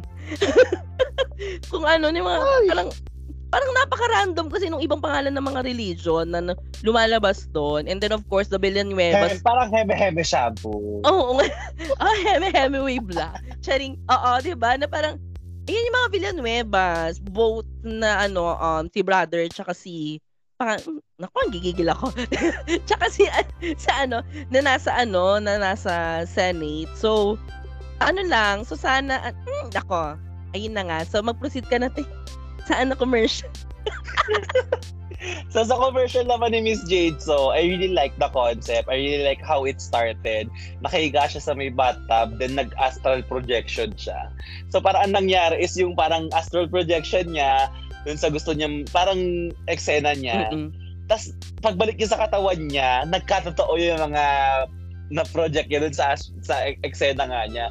So maganda nga din yung ano tong ah etong naging kimpamparahin niya na commercial kasi napasok niya na dito si hey! Hey! Si Jana, napasok niya na si! Jana dito. So parang pasabog nga naman talaga yung commercial niya. Actually, gustong gusto ko yung commercial ni Miss Jade so dito and parang ah, ang isa pang highlight for me is yung meron sila mga ano eh, um, may mga theme song kasi bawat commercial. Nakalimutan ko lang yung kay, kay Beshi Beshi. Pero dito kasi kay ah, kay Miss Jade, so yung merong sa unang kagat, pok pok lahat. Ay, Ah, basta yung meron yung lahat ito. Basta may ganun pa. Yung ah, ah, lahat meron, ito. meron. So parang, Oo, so natuwa talaga ako sa commercial niya na to. Ikaw ba, sisters? Yeah, it's very if it, ano tawag dito, it's giving yung pagiging spiritual ni ano ni Miss Jade. So, yung pagiging astro girl niya lumabas doon, di ba? Parang minanifest niya lang yon or inano niya lang yon sa universe na okay, ito yung mangyayari sa atin. At yung mga ayun nga yung nangyari. And then it's on brand, stupid, funny, calm, lahat ng ano, I mean, yung pinaka parang ano, nilaro niya talaga yung challenge. Alam mo yung nakita mo yung dedication ni Bading do na ano, na manalo for this ano, for this episode, Mm-mm. 'di ba? So, I think overall talaga nung commercial niya, sobrang ganda ng commercial. Sabi lang, wala na, wala parang na, nasabi mo na din naman yung mga ano niya, yung mga pinagagawa niya. Yun nga lang din talaga na ano, um, sobrang, da, alam mo yun, hindi mo nga, parang feeling ko siya yung pinakamahabang commercial. Ito nga yung pinakamahabang Diba? commercial. Sobrang haba niya. Pero parang, you're, ano, parang, sige, may, baka parang may more pa. May parang kaya pang ilabas doon sa ano. Diba? Diba? Parang, girl na ano niya, na, na touch point na yung pagiging Astro Girl niya. Na touch point yung pagiging power top na Bratzy niya. Di ba? Yung, I mean, yung Na-touch niya rin yung Jana Jana fantasy. Oo, di ba yung parang mga ano niya, yung mga tawag dito, parang yung mga inhibitions niya before, ginamit yung strength dito. And then, she's her Mm-mm. body, di ba, naligo-ligo M siya, ganyan. So, parang lahat yun, chinek niya lahat talaga. So, it's very Jade so. At siya lang talaga yung makakagawa nun. Di ba? Na parang hindi mo, Yeah. hindi magagawa yung ibang queens. Diba? So, yun. So, And that's what important din. Kaya, kasi yun naman talaga yung challenge. Mm. It's more of your branding naman din talaga. So, let's proceed to our next win. Kung napakita niya ba nga ba talaga kanyang branding. So, let's go to Miss Captivating. Kat Kat. okay, nas- Let's go with. Captivating. Kat Kat. Ano ba? Ay. Parang hindi ko na, na parang nalimutan ko na yung kancharing. Hindi. Yun doon muna tayo Ah, sige. sa ano, Ako, runway ako. muna tayo. Oo, Ate, sa runway muna tayo. I mean, sa runway niya, parang it's not rainbow enough. Parang for me ha, parang Mm. mas na-highlight ko kasi or mas nakita ko or napansin ko kasi yung white concept, yung, ay, yung white color doon Ah. sa ano niya. Ayun lang siguro. And then, um, yung message ng We Are Human, yun nga, parang nabawasan siya ng context. Vague, medyo vague din, no? Oo. Tsaka vague, vague. Masyadong ah, vague. very din. vague siya. Oo. I think nag-agree ako kay ano, kay kay Jiggly nung sinabi niya na ano, na Ah. kailangan na natin mag-fight back kasi masyado na tayong mabait. I mean, talagang ayun nga yung sinasabi ko din na tang ina, wag na kayo maging mabait. Parang it's really ano hindsight na or it's the era na, na kailangan natin mag-fight mag-fight back kasi nga it's too much na yung mga ginagawa ng mga tao sa atin, 'di ba? Yun nga, na, ano naman nung inexplain naman ni Katkat na it's about the the famous um line or famous statement from Manny Pacquiao Oo, oo. na mas masahol pa daw tayo sa hayop, 'di ba? So, yun lang. So parang hindi ko rin siya halos na actually na connect sa We ko Are lang din, Human. oo, parang, parang dun, oo, parang, well, nung sinasabi niya na, parang medyo nagigets ko na aayon yung concept. Pero parang, pag ikaw kasi pag first time mo siya nakita, we are human. Parang, kami din naman, sila din naman. Parang Totoo mapapaisip ka na, parang ano ba yung context doon? Oo. Ah, na ah. parang Diba parang- eksena. Pero ako, for the for the look naman niya, parang ah na-enjoy ko naman yung look niya, pero parang ano, tawag dito, na-enjoy ko siya in a way na parang yun nga, may reveal, although in-expect naman natin nung inano niya. Natuwa kasi ako dun sa mga ano, birds na lumilipad, pero di ko alam kung may meaning ba yun or what. Mga baklang ibon ba yan? Na, kasi rainbow sila eh. Tapos siguro ano, di ko siguro gusto yung wig. Ewan ko. Parang hindi siya nag-go dun sa look. Oo, hindi. Mm-mm. Hindi ko alam, hindi ko lang sure kung gusto niya may incorporate yung trans color doon kasi 'di ba yung pink na yun it's very the trans pink. Oo, tatrans. tapos with the white, tapos yung makeup niya din 'di ba kalahating trans color tapos yung kalahati rainbow yung sa eyeshadow niya. Hindi ko napansin mo yun. Hindi eh. Okay din. So let's proceed to her commercial. so sa commercial niya naman, to be honest, ang parang nakita ko doon, hindi niya siguro na gano'n na-incorporate yung brand niya. It's more of parang gumawa lang talaga siya ng shampoo commercial. Very much ganun yung atake na binigay niya na parang, yes, nandun sa ano, nandun sa pangalan yung 3-in-1 captivating shampoo kung pampuruhos.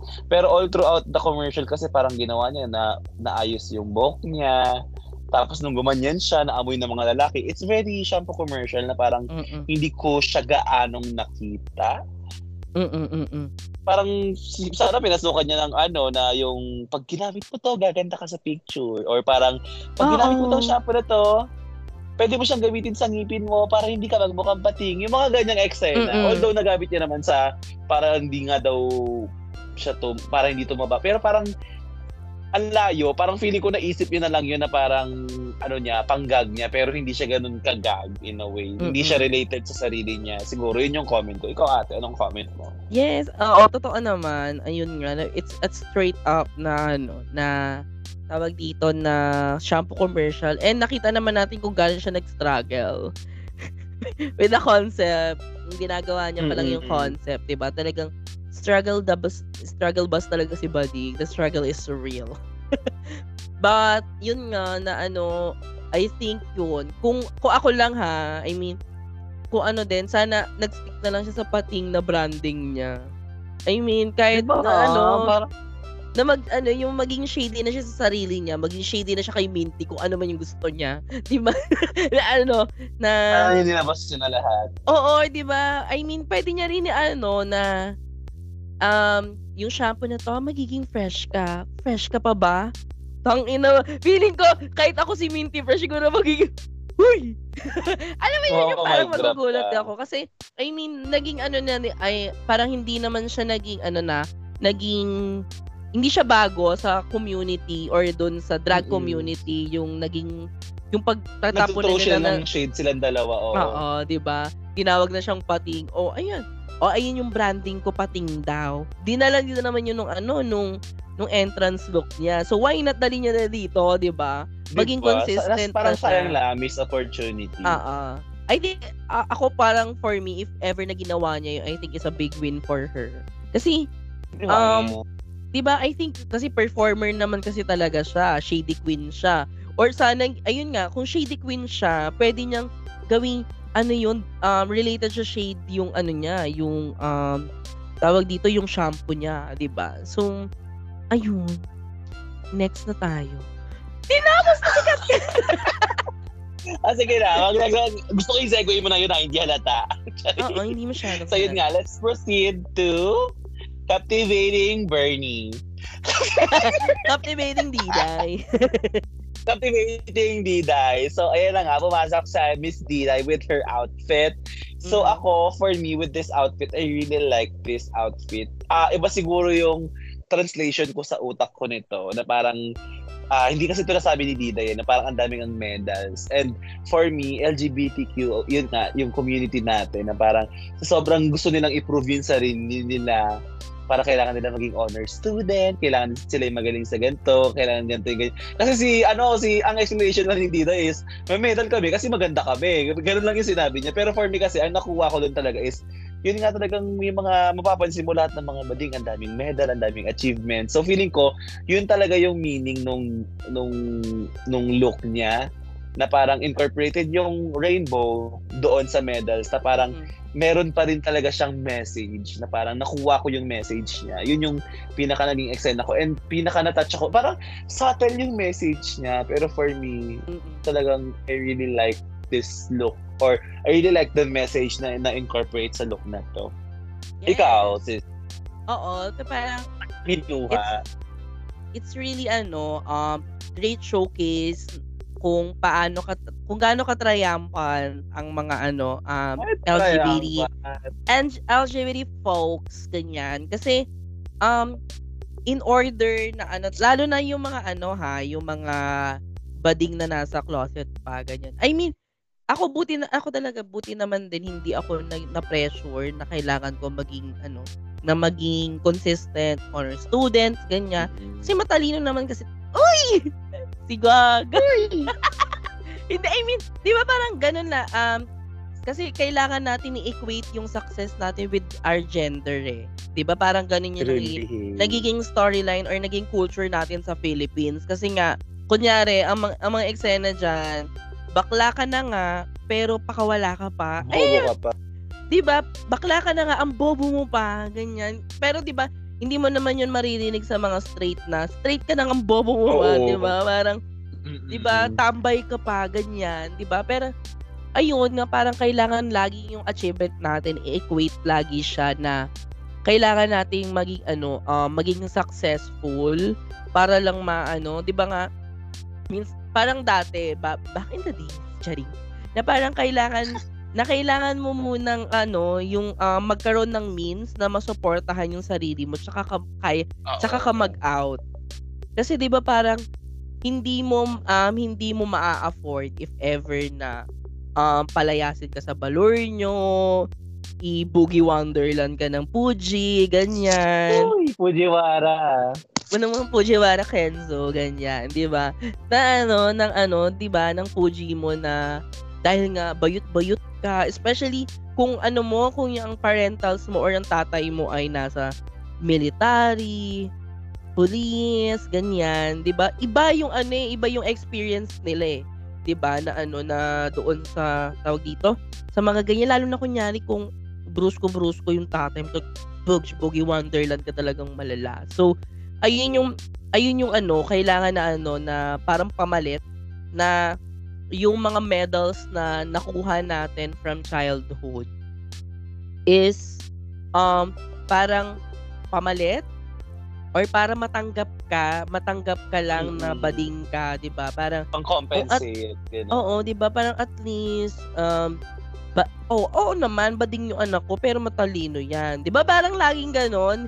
Hindi ba pwedeng Mm-mm. bakla ako tapos maganda lang ako? Hindi mo pwedeng matali. Ayoko maging matalino, ma.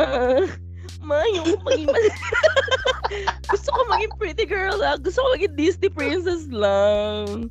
Di ba? Nakakanta. Like, sa'yo. gusto ko makipag-usap lang sa ano sa mga duwende. Pwede ba yun? Ano ba yung Ah, di ba? Di ba? Kailangan, kailangan ko talaga mag-aral. Hindi ako si Belmang no, for the reading is one for the reading is fundamental ang atake, di ba? Parang, ayun yung ano, ayun yung, yung ah, tawag dito, yung nagiging maling concept. Hindi ko alam kung sa mga shibam is maging magano. Wala kasi ako masyadong ano, preni na si Bumblebee. So, hindi ko alam kung may ganun din silang story. Pero kasi, sa mga bayot talaga, alam na alam natin yan na ganyan, di ba? I mean, may mga story na yung pagdadalaga ni Maximo, Oliveros, Bonina Brown. Gago. Di ba? I mean, di ba nakita mo doon na kailangan niya ano, kaya bago siya mag ano, bago siya nakapag hairpin and what what not is kailangan niyang may gawing something. Ano. So, let's proceed na kay ano na. Commercial. Hindi, hindi na inano yung commercial. Pero wala nga nila very good. So yung commercial ni Diday, parang kay Captivating Cat Cat, yun lang akin. Commercial. Pero mas Hmm. maikling version. Siguro parang kailangan na talagang ipalabas yung series. Kaya maikling commercial lang yung kailangan. Oo. Alam mo, hindi ko alam, hindi ko alam kung paano niya naintindihan yung challenge. Parang nag nag-focus siya sa shampoo over the branding. Parang Di ba ganun nga yung dapat hindi niya pala lagyan ng Diday yun? Oh. o buti nga na, na naisama ko po yung diday. Sabi, sabi niya, kasi Kaya yun nga. tawa-tawa ako sa kanya na parang, tag-inan to, anong ginawa mo na? Katake mo 15 seconds. Ayun yung shortest, no? Parang 15 seconds ba yun? Parang ano lang, 10 seconds or 7, ganun. Ang Sobrang bilis na nga bilis! natapos na. Kasi Oo, mga ano mga judges, nung natapos yung commercial niya. Gaga, oo, ang tahimik nilang lahat. So, parang, ah, di ba, hindi naman natin, na masyado natin na pag-isipan, ganyan. Ayun, siguro din feeling ko na ano nga, na lost in translation silang dalawa ni ano, ni Katkat, mga badi. Yan. Baka nga ano kaka-hormones. Kimi lang. So, ayun na nga. Wala na akong ibang masasabi, be. Ako hindi. Miss Dina, ibawi ka na lang talaga sa next live. Ayan, so next na nga po tayo kay Miss Ovi. Khan. So for me naman, sa look ni Miss Ovi Khan, I really like this new Ovi Khan dito sa ano eksena niya na parang this look is giving um the pasok pa rin sa brand niya eh, na parang ganito. Kasi usually kasi pag pagkikita mo si Ovi sa runway parang spooky spooky ganyan na makikita mo. Pero this time kasi parang ah yung route na pinunta niya is glam. And this look niya na to na rainbow kim pamparahe is giving mod na parang very mod talaga siya na parang with the hair and everything.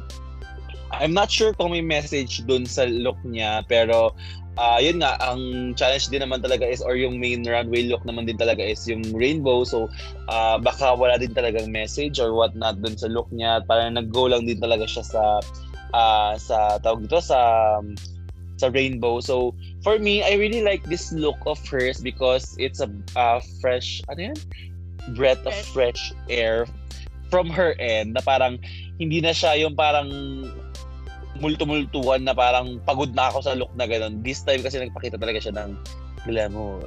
Like full glamour. Ikaw. Yes, totoo, totoo. I think yung ano naman, yung sa sa look niya, nagustuhan ko is especially yung makeup niya na ano nga, um, sobrang light. Yun, andun pa din yung ano niya, yung kanyang contact lens na puti. Parang puti yung contact lens niya pa rin, di ba? Lagi, oo. Oo, puti talaga so- lagi. It's really on her brand, pero with colors, di ba? Parang kinulayan lang siya. I know. Parang sprinkle lang ng kulay. Pero yun nga, naglock lang ako talaga dun sa ano, sa messaging niya with her look. Um, I think, yun nga, parang sabi ko, mm, hindi naman kasi, ewan ko, parang talaga hindi kasi siya, ano lang, eme-emeng rainbow na, ano, na, na theme. So, um, yun, parang dun lang talaga, nakulangan din ako dun sa kanya, dun sa... Or siguro dito, feeling ko siguro dito na rin papasok yung mga in-explain mo kanina na parang mas kailangan talagang ilaban ng mga uh, trans community yung selves nila. Na parang dito kasi sa ano like kung mapapansin mo kay Hana Beshi dun sa first look yes I know may advocate advocacy na parang ribbon for kineme ganito pero it's ano 'di ba? Para para saan ulit yung ribbon te na na ano niya yung, na yung yung sa yung sinabi niya lang kasi yung kay Pia noon is for HIV Red Ribbon. For Project Red Ribbon yun. Kaya ah, Red Ribbon siyang literal. So for HIV awareness yung kay Pia noon. Yung sa kanya kasi feeling ko ganun din pero with the rainbow version naman siya. Mm. Na hindi lang siya yung literal so, parang na ano Oh, yun nga. Yung parang gano'n yung na-mention mo. So, parang dun sa tatlo kasi talaga may kita mo evident talaga yung message na parang gano'n yung eksena. Uh, pero dito kasi sa ibang queens na parang, uh, yun nga, since hindi sila, well, gets naman na parang yung mga ibang bading or ibang ano talaga is um, parang nag-focus na lang talaga sila dun sa look nila na hindi hindi sumagi sa isip nila, ay dapat may advocacy ako or dapat may message ako sa ganitong eksena. Feeling ko ganun yung naging kipamparahin ni Ovikan kaya parang nag-serve na lang talaga siya ng look instead of giving the message. Yeah, siguro yon kung kung ang topic natin ay rainbow, pasok naman siya sa akin kasi very kakaiba, hindi siya yung straight up na magkakasunod yung colors of the rainbow. It's Mm-mm. really a splash of everything ng ano under ng color ng rainbow. So yes, ano siya doon, okay naman siya sa akin, ganun. And then yung sa commercial niya, dinaan naman yung commercial, 'di ba? So yung sa commercial niya, hindi pa, ay, hindi pa ako dumaan sa commercial. Ay totoo ba? Go, go, tuloy mo, go, tuloy mo yung commercial. Ayun nga, yung sa commercial naman niya is, uh, I think pasok siya sa ano, branding niya na is very her, ay hindi nga, sabi niya nga hindi niya, hindi niya branding, it's her identity. Actually, nagustuhan Uh-oh. ko yung POV niyang yon na hindi ko kailangan magka-branding. Kailangan ko ng identity. Kasi nga, sabi ko na napaisip nga, oo, oh, di ba parang sabi ko, oo nga no, may pinagkaiba nga yung branding and then yung identity mo. Yung branding parang for me is how people perceive you kung ano yung pinapakita mo, 'di ba? Ikaw yung identity mo, hindi ito kasi yung ito talaga kasi ako, ito yung gusto kong ipakita sa inyo this is the type of drug that I'm doing, ganyan.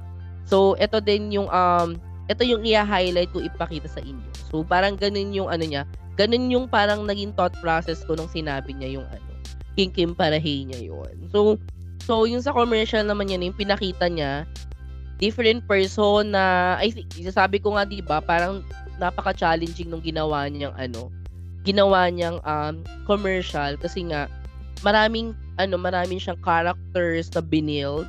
And then, tapos, nakita mo yung pagkakaiba-iba ng mga characters na yon In a sense, mm-hmm. ganyan. So, parang for me, it's a really uh, a good night for Miss Chloe Cunt.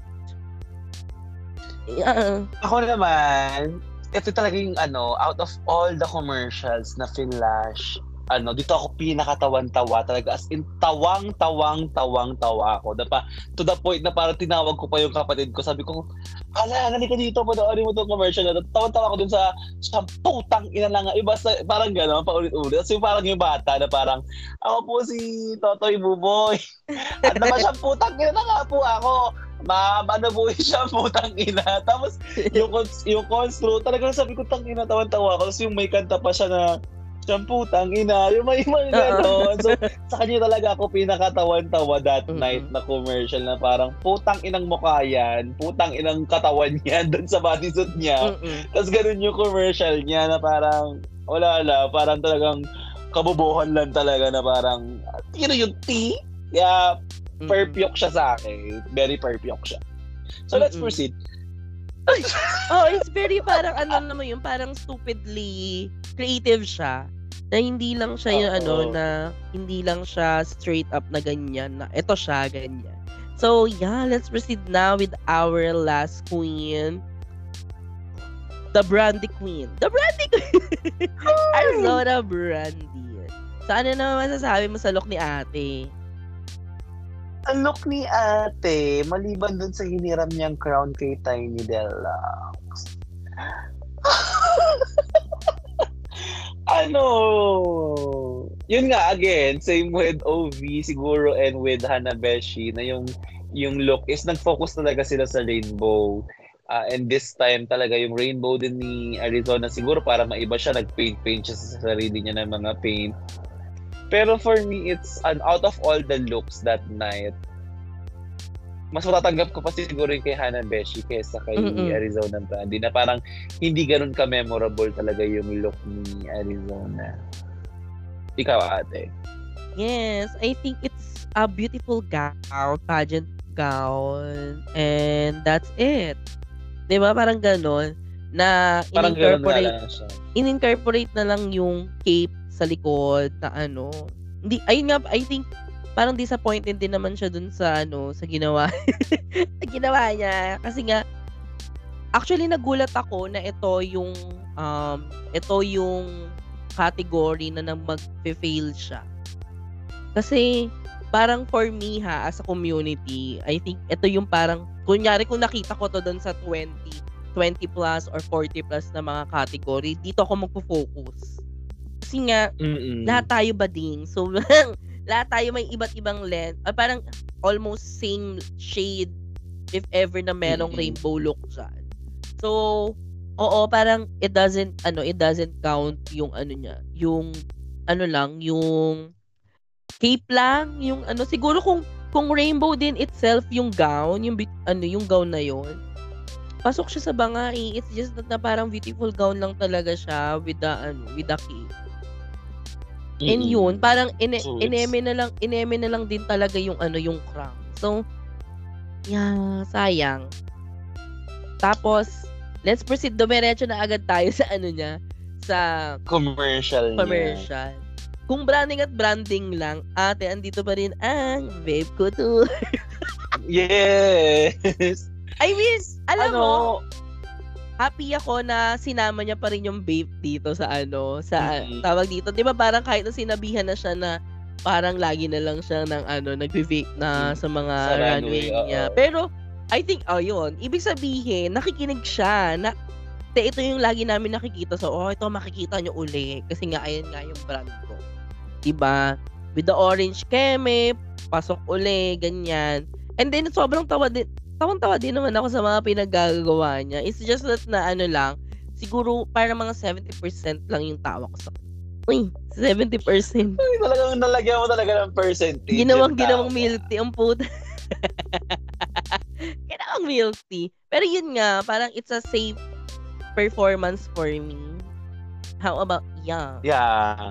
Yes, agree ako na parang safe performance. Siguro pinaka naging highlight lang for me is yung sinabi niya yung ah, yung ingredients ng alak niya na alcohol, alak at saka orange. So, doon ako natawa. Pero other than that, parang I got really tired siguro of the kasi you can bring your brand nga or parang eksena mo katulad no kay Ovican sabi niya identity like yung branding niya with bringing something new pero with this kasi, parang nag-stick na lang siya sa Lasingero, Las Vape Couture.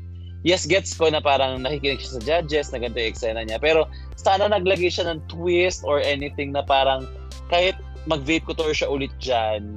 Well, actually, gusto ko naman yung vape couture niya sa dulo. Ang ayoko lang siguro is yung amats na naman, na parang ganito na naman yung eksena, na parang sana meron may pinasok dyan na something na parang Something else. something else. diba? So yun yung Oo. naging comment ko kay Arizona Brandy. So yeah, I think oo, nasabi naman na natin both. Pero so who's your tops and bottoms for this week? So for me, ang magiging tops and bottoms ko siguro is si Ovican, si Miss Jade So, at saka si Hannah Beshi. Then yung bottoms ko would be uh, the three, Diday, Kat Kat, and Arizona Brandy. Ikaw ate? Actually same. Oo, parang I think it's a good judging naman with the ano, Mm-mm. yung um, tawag dito with commercial plus runway. I think deserving naman yung tops and bottoms. Siguro lang yon I think and also ayun na inannounce ng Dediretso na sana ako sa nanalo. So ayun Oo. nga, so parang inannounce na yung nanalo which is si OV, si OV Khan. Tapos, actually nagulat akong si OV yung nanalo. Kasi nga parang for me, Miss Jade so yung yung Ako, winner hindi ako ko, nagulat na si Miss... Ikaw. Oh. ako ang winner ko si Ovi talaga. Ito yung sinasabi ko sa iyo kanina na feeling ko dito tayo magtatalo. Kasi Ah, feeling ah. ko, ang winner mo is si Miss Jade. So ako naman is winner ko talaga si Ovi Khan. Mm-mm. So explain ko muna kung bakit. Go. Talaga nag-explain. Hindi, so for me naman, gets ko naman na parang strong week talaga nito ni Miss Jade. So na from look to the uh, concept. And magigets ko din yung sinasabi mo kanina na parang si Fifth Solomon talaga yung ano na parang siya yung creative director na parang sana pinigilan niya. Pero for me kasi if you're gonna put it na parang sa other franchise or kahit sa Miss Universe na nga lang din, di ba pag may Q&A, di naman nila pinipigilan sumagot. Pero namamainusan kasi. So parang for me, nung time na yun na parang sa buong fra- yun, yun, number one yun sa Miss Universe. Number two, sa buong franchise, lahat na nag-exceed ng time limit, hindi nanalo. Isis Couture, si, yung na, na, yung na-disqualify sa season nila Gigi Good, Comedy Challenge. Pinakamagaling siya dun sa Comedy Challenge. Dun sa Rose, hindi ulit siya nanalo kasi nag-exceed siya sa time limit. So, hindi ko talagang, ano, parang nung, nung time na to na parang, ah naisip ko talaga na parang kay Ovi ka ibibigay. And mag-agree ako. Kasi nga, ganun yung nangyari. Pero kung, kung, Kung ano wala lang talaga, yung kung concept at concept lang, kung wala yung technicalities, kay Miss Jade so talaga yun. Kasi talagang Mm-mm. binobot talaga niya ta- Mindfuck talaga yun, no? Pagod! Pati sa mini challenge, pagkasama sa akin mini challenge hanggang May, Oo. to Kamparahe. Miss Jade so naman din talaga. Eh, ikaw Oo. naman ate, kasabihin mo I naman think- yung excel. Oo, yung kay Miss JD naman talaga na ano, I think yun, um, from from performance niya. Sobrang tuwang-tuwa kasi talaga ako sa kanya buong episode from start to finish. Talagang sabi ko, ang ina ni Bading, nilaro niya lang tayo.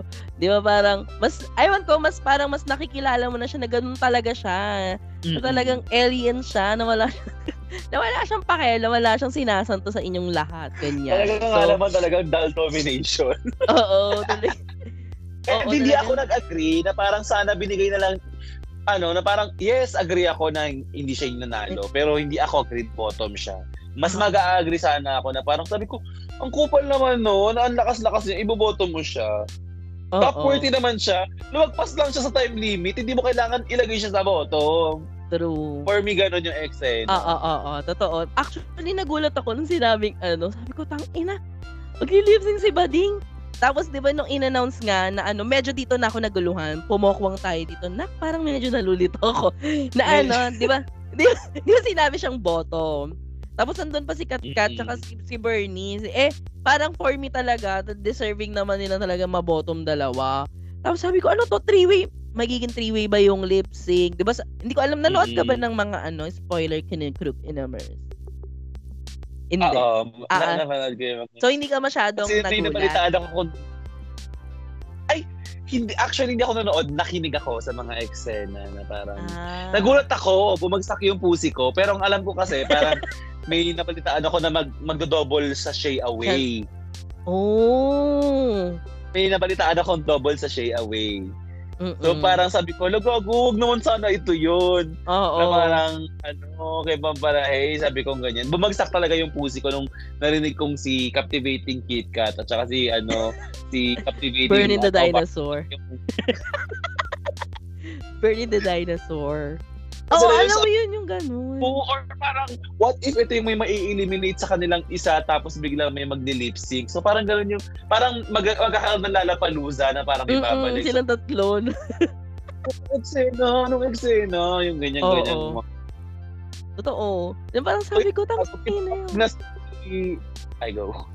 Ang ano parang, eh yun nga, parang sobrang ano talaga, nagulat ako. Sabi ko, tang ina, magiging three-way lip sync ba? Kasi nung sinabing, you're in the bottom, Yun Akala na, parang akala ko- sinabi lang you're in a bottom. for the lip sync na yun, di ba? Parang ayun yung POV ko. Oo. Nung sinabi niyang ano, for the bottom, kaya parang yung gulat silang lahat eh, nung sinabihang bottom si ano eh, si Jade eh. Sabi ko, tang ina, third lip sync niya na to, may elbow na siya. ayun yung nasa isip ko. No? Tapos nung sinabi na si, umiiyak na nun si Kat, Kat akala niya safe siya. Pero guess what? Ayun. To, so, nag-end up na nga na, na, na bottom si Bernie and the di- Bernie the di- Bernie the dinosaur and then si Tsaka si Captivating Kit. So, naging safe nga pala. Naging safe si ano, si Miss Jade. So, Yeah. do you agree? Charing. Do you agree? Agree ako, agree ako na bottom yung dalawang transistors natin. Pero hindi ako agree na kasama sa bottom si Jade Sauce. Totoo. Yun? Mm-mm. Tapos dito ako babalik. Kaya ako binention kanina nung intro natin na parang natatawa ko nung sinabi ni ano ni Captivating Kit Kat nga na sana doubles at sachet away sila.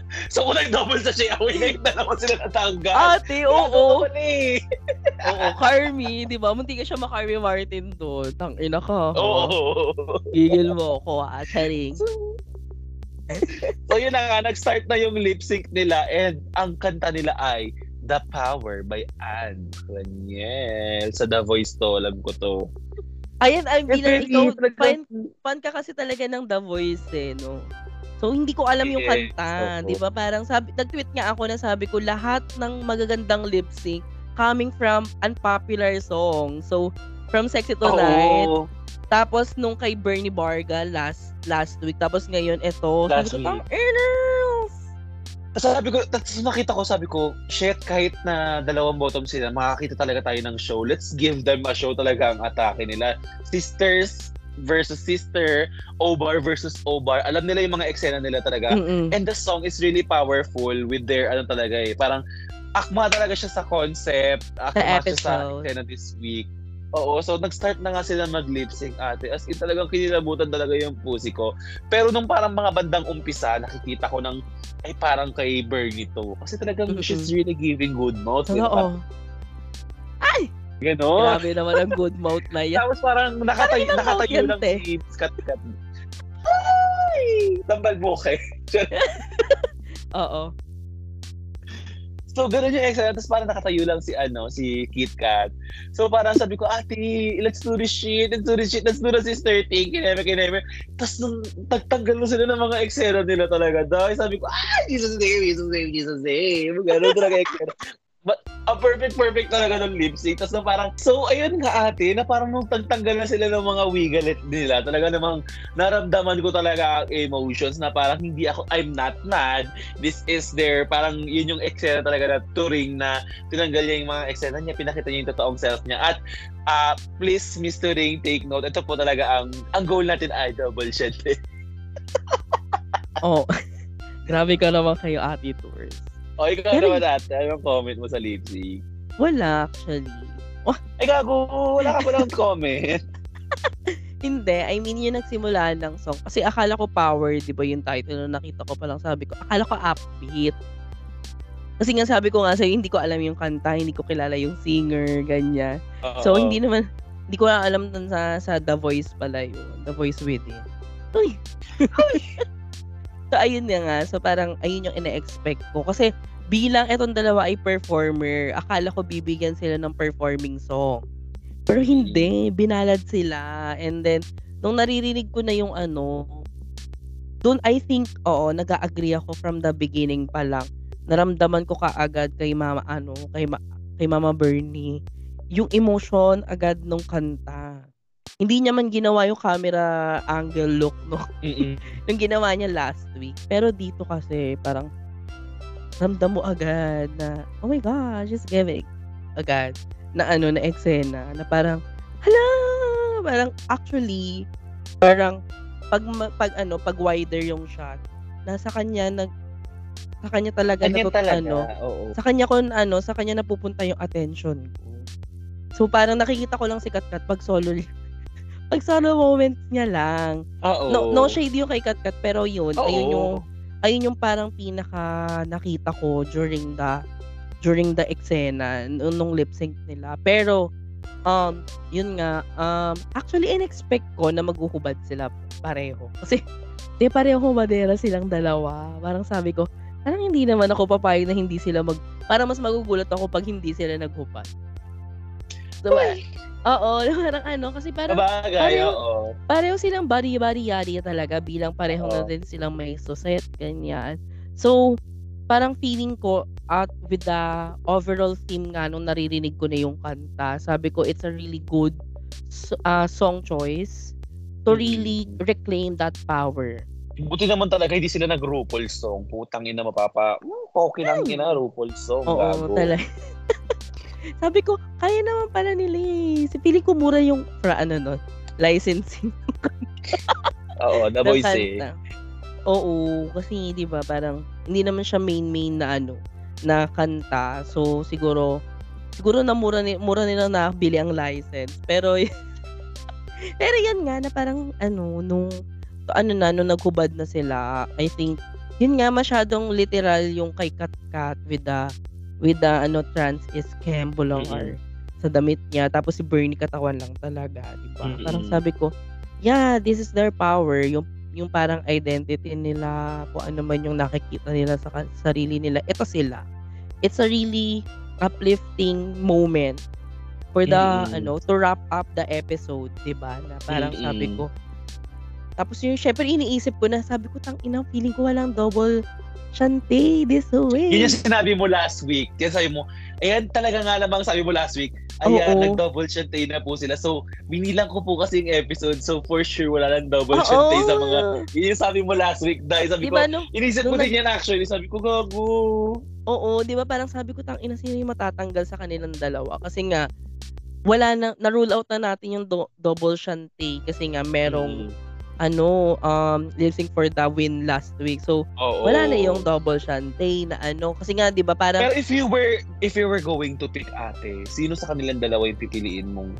Bernie talaga ako kaya nung Ako tinawag din, din na. tinawag nung tinawag na una si Kat Kat Para sa mo luto. nalungkot na talaga ako. I mean, kasi parang for me, iba yung atake ni Bernie kay Katkat. Kahit sabi, Oo. hindi siya yung ano, hindi ba? Kasi mostly nag-i-stay sa isang lugar si Katkat. di ba? Mm-mm. Hindi siya yung moment na kailangan mo mag ano, na kinakailangan mo siyang may onting movement aside from staying. Hindi siya yung kagayang kay Latrice tsaka kay Kenya Michaels na ano, na Oo, na ganung moment. na na lip sync na kaya lang tumayo doon nila Tris just to feel the song. Yun kasi parang ano eh, kailangan mo may ano, ipakita mo yung power, ganyan. So, yung mga movements na minimal tsaka malalaking movements ni tawag dito ni Bernie, nag-work doon sa song. Oo. So, parang Nagma- parang talagang ano, match na match kay Bernie yung ano, pati akala ko talaga sa siya yung kumakanta. Kasi sobrang ano, sobrang ano, sobra akong in awe sa mga drag queens na feeling ko sila yung kumakanta. Parang nakita ko na yan pag si Bench nag-ano, nagsasara G talaga.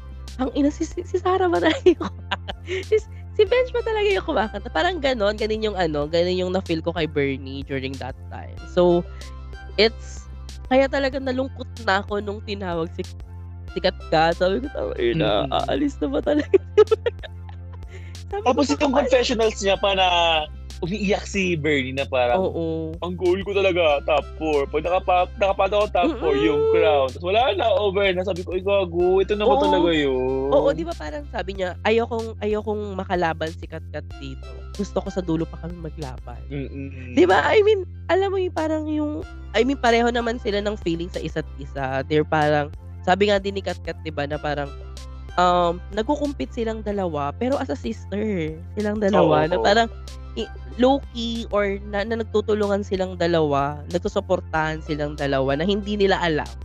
Pero nagkukumpit sila kasi nga sa O-Bar, it's a different, ano, different story sa kanilang dalawa. Na ano, Mm-mm. talagang pareho silang palaban. na ayaw mag, Yes. ano, na ayaw magpasapaw nung isa sa isa. Ganun. So parang, dito din, I think, binibigyan nila yung sari, isa't isa ng ano, ng moment kasi. Kaya siguro nagmumukha siyang equal, ano. So parang nung una, pinauna ni Bernie si Katkat paghubad ng ku, ano, crook numbers ng damit niya. Sumunod si Bernie. Tapos, na ano nagtanggal din ng Wigalet. ano, oo, ng wigalet. 'Di ba? Parang sabi ko, okay, they, they give each other chance to shine. Sabi ko, my God, it's a, it's a, ano, brand, brand new na POV sa Lip Sync for Your Life. 'Di ba? Na parang, you're not trying to outshine the other person, pero you're trying to parang give um emphasis sa sarili mong performance. Kaya mas parang sabi ko sobrang special nung lip sync. Kaya nung kaya nung tinawag, I think naramdam ko yung iyak ni Hannah Beshi. sa likod. grabe yung love ni Hana Beshi. Siya, parang sa Oo. kanilang lahat. Kay si OV at saka si... Si Hana talaga Mm-mm. Oo, si Hana Gumagano-ganong pa si Hana Beshi sa ano sa floor, di ba Oo, talaga inahampas oo, niya yung oo. floor. And then, yes, the plot twist of all twists. Twist and turn. Ano, ganyan. So, nag-double, ano, na, naging double, naging double shante siya, te. Ano yung naging, ano, ex, Natupad nag- yung pangarap ni Turing. natupad ng sisters niya, ng overseas, ng overseas sisters niya, 'di ba? I mean, pareho kasi sila ng ex- ng eksena, 'di ba? It's really highlighting kung Mm-mm. ano siya kasi nga Ate Tours uh, has been called out dahil nga doon sa hindi niya pagtatights, hindi niya pag si cinch ganyan. So this is me, parang ganun yung eksena nila. So that's how she thinks she shines. Uy, kasi nga yun. Ah, ayun na nga. so ako naman nung nag ano, nag syempre mas natuwa na uli ako kasi talagang very very nanggagago na naman tong episode na to. Very ups downs yung ano nung emotion. Yes, oo. Di ba? From tawang-tawa kan sa kagaguhan ni Miss Jade, bigla kang iiyak sa Din sa dalawa. So parang for me talaga, natalo niya yung episode last week. Ay, totoo, sa'yo. Oo. Ikaw ba? Sa'yo? Yun pa. Yung last week pa din sa'yo. Yung last week pa din. Pero kasi ito, I think it is a better lip sync from last week. Kasi nga, sabi ko nga, yung talagang lip sync na to is very special, especially for me, na makita yung um yung power ng mga transistors na na laging ano na laging um nasi-shade or na didim ng sariling community. So parang for them to see them that kind of power na parang it's a very very big fuck you sa mga way gays, sa mga mass gays, sa mga mass for Mars gays. Sabi, ko, ang innerls nyo, ito yung power namin na hindi alam namin na kahit anong sulok ng tawag dito ng talent hindi nyo magagawa. Kahit anong pagpapalit yung MM dyan habang bored na kayong tingnan, hindi nyo magagawa tong mga eksena na to. 'Di ba? So parang ayun yung ano talaga, I mean, ayun yung naano ko kaya sobrang special itong lip sync na to. Parang for me, aside from any other lip syncs na panood na natin from other franchise. Yeah. Yes. So yun na, bye guys. Uy, tinawag. Gago! No, so ito na nga. So, next week, 6 na sila and na-mention na na parang Usually kasi yung challenge is yung ano na eh, ah, pang-final na siya in a way. Oo, kasi kung final four na siya. Oo, so happy naman ako na anim sila pero paano kaya ang ganapan dito? Matutupad na kaya ang spoiler? Ang ina mo na spoil. Hindi ibig sabihin na spoil mo pala ako. But if ever man, no, na tama na may double sa Shay Awe. Kasi, parang for me, ang hirap, ang hirap, ah, aminin mo, kung magtatanggal sila ng isa me, lang. happy ako. Pero ako, ako, for me, happy ako na eksena na lahat sila nakaabot sa yung gagawa ng Music music video, video. gagawa ulit sila ng lyrics nila. Kasi nung una kasi nung first and second episode, yung girl group, yes, gumawa sila ng lyrics nila, eksena nila. Pero sobrang ikli. This time, feeling ko mahaba eh. Oo, parang kaya na nila ng four lines. Aabangan ko talaga tong eksena na Kaso, sino nga talagang mananaig. Ansya ka nung kanta. Pero taan, mabas na? Gaga sinabi main event. This is the main event. Are you ready? Akala ko naman bagong kanta ni RuPaul. Ba't main Hindi. event naman? Main event. Eh, parang ticket na lang tayo ng bago. Bakla naman si RuPaul. Ang damot. Sana nga nag-Kitty Girls na lang. Ang dami ng version ng Kitty Girls. Ako na, tre. Off-cam na ako. At ayun nga po. So, yun na nga po ang aming Tinapos for this week. na. At kung nakaabot ka dito sa aming... At kung nakaabot ka dito sa sa part na to, we really would like to thank you for your patience and for your, you know, our love for us. So, thank you so much talaga. At uh, pa-plug ko lang po yung sarili ko. Follow me at uh, Nadine. Ala, Nadine. Nadine Curtis. Go. Ikaw pa-follow ko na Bernardo Cat. Alam, parang nagpalit tayo. Ikaw talaga ang ano, ang ate Catherine. Nadine ako. Nadine. Totoo ba? Nadine ako. Ikaw si Catherine Bernardo talaga. Take kasama pa to sa podcast yung pag-aaway natin. Charing. Tinita mo Sabi- mo na. Ah, so, so, yun na nga. So, thank you. so, thank you so much kung nakaabot kayo dito. And again, congratulations to me for winning Asia's Best Actress. Ayan, talaga nga naman. Kimi, yun lang. So, just follow us. Oo. Charing, nandyan, nandyan naman sa poster yung ano namin, yung mga accounts namin. Yeah. So, thank you so much and see you next week. Week! Bye! Kunye. Ayan, putangin mo, binabaliw mo ako. Ayan.